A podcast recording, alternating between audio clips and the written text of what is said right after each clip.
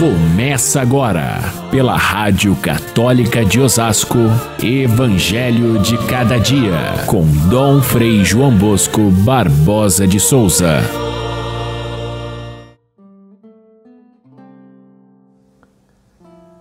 Olhai os pássaros do céu. Eles não semeiam, não colhem, não ajuntam em armazéns, no entanto, o vosso Pai que está no céu os alimenta. E vós não valeis mais do que os pássaros? Caríssimos irmãos e irmãs, ouvintes do nosso Evangelho de cada dia, nós fechamos esta semana, a décima primeira semana, com uma das mais belas comparações de Jesus. O amor de Deus e o seu cuidado pela criação se mostra na maneira como ele cuida da natureza, dos pássaros do céu, das flores do campo. E não falta a eles o alimento e não falta a eles o luxo de uma vestimenta tão rica como tem as flores do campo. A conclusão de Jesus, nós que somos filhos do Deus Criador, imagem e semelhança de Deus, quanto mais nós somos importantes para Deus, para que Ele cuide de nós. A imagem e semelhança que trazemos dele e o próprio Filho de Deus vindo ao nosso encontro é para a gente ter a certeza do cuidado do Pai, ainda muito maior do que com relação ao restante da natureza. Jesus repete no Evangelho de hoje um refrão: não vos preocupeis, não vos preocupeis, nem com a comida, nem com a roupa, nem com o corpo, nem com as coisas materiais. Não vos preocupeis. Por trás dessa afirmação está a ideia de que devemos confiar em Deus, crer na providência divina, não gastar tempo e recurso com a gente mesmo, com coisas supérfluas, não se deixar escravizar, nem pelo trabalho, nem pelo estresse, nem pela angústia, mas confiar e viver uma vida saudável, feliz, boa, é aquilo que Deus espera de nós. Mas espera aí, será que não é muito irresponsável essa atitude? Não, não será que é mera poesia essa história de passarinhos do campo, passarinhos do, do, do céu é, e, e flores do campo, não é apenas poesia? Será que o Evangelho está querendo nos levar a sermos irresponsáveis com relação à vida? Afinal de contas, o trabalho não é importante? Não é isso que realiza o ser humano? E nós vamos poder sobreviver se nós deixarmos de trabalhar e ficarmos de braços cruzados? Será que a proposta do Evangelho é essa? De não nos incomodarmos com nada e viver uma vida acomodada, fácil e inútil? É isso? Claro que não. Claro que nós temos aqui necessidade de fazer uma distinção verdadeira. O trabalho é importante, é uma necessidade até estrutural do ser humano. Não dá para viver sem o trabalho, transformar a criação, transformar a vida, criar coisas novas, faz parte do projeto humano e é bom. Agora, o trabalho, nós criamos um mundo de regras tão febril, de exploração do trabalho, de exploração do outro de eh, produção de coisas que são desnecessárias, de consumo absurdo. Essas condições de cada dia levantar cedo e dormir tarde e não ter tempo para nada, isso é uma verdadeira escravidão. Não é o trabalho que é ruim, mas a forma como nós criamos esse mundo e acabamos dependendo disso, senão a gente não sobrevive. O alimento que Deus dá, por exemplo, na natureza, é providencial, é saudável.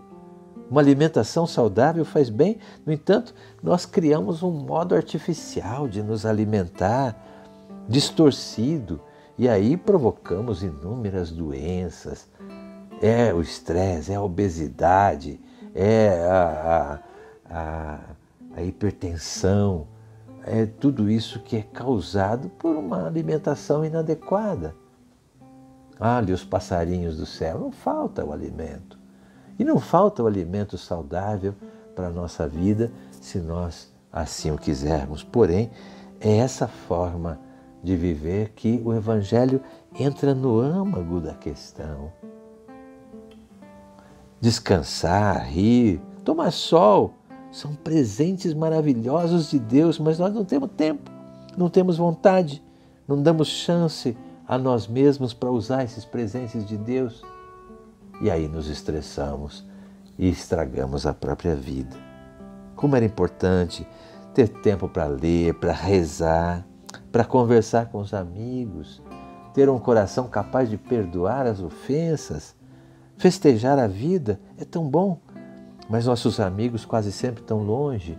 Nós temos pouco relacionamento com quem está perto, mas nos relacionamos pelo, pelo WhatsApp, pelos meios de comunicação com quem está longe e não podemos nem compartilhar com eles um olhar olho no olho, porque vivemos essa correria de cada dia, bombardeados por notícias ruins, por medos de relacionamentos perigosos, breves, viciados, surdos. Como nós podemos viver assim? O Evangelho nos chama novamente para esse equilíbrio saudável da vida diante de Deus e diante da natureza.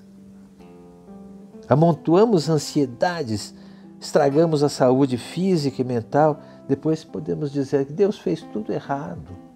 Não, nós é que fizemos errado. Jesus repete: Não vos preocupeis. Talvez a gente entendesse melhor se ele dissesse: Não fiquem ansiosos, estressados, com ódio no coração.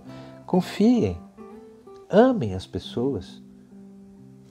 Descubram a leveza da vida, a alegria de ter menos coisas, precisar de menos coisas e ter paciência de esperar, ter alegria de brincar, ter consciência limpa por ser honesto, por fazer falar a verdade, fazer o bem.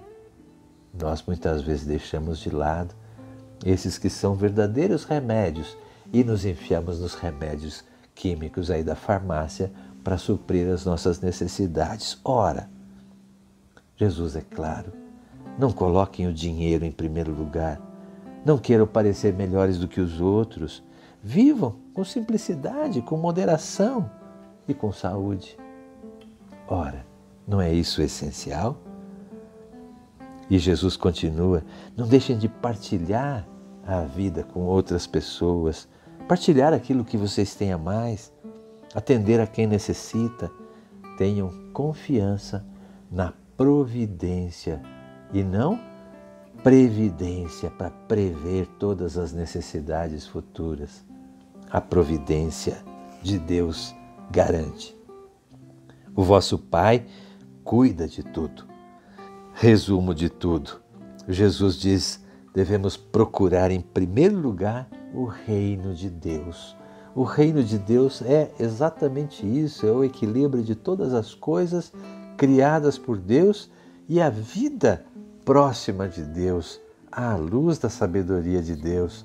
E todas essas coisas que às vezes procuramos e não encontramos, tudo isso nos será dado sem procurar, por acréscimo, sem estresse, sem estragar a vida, que é o grande presente de Deus.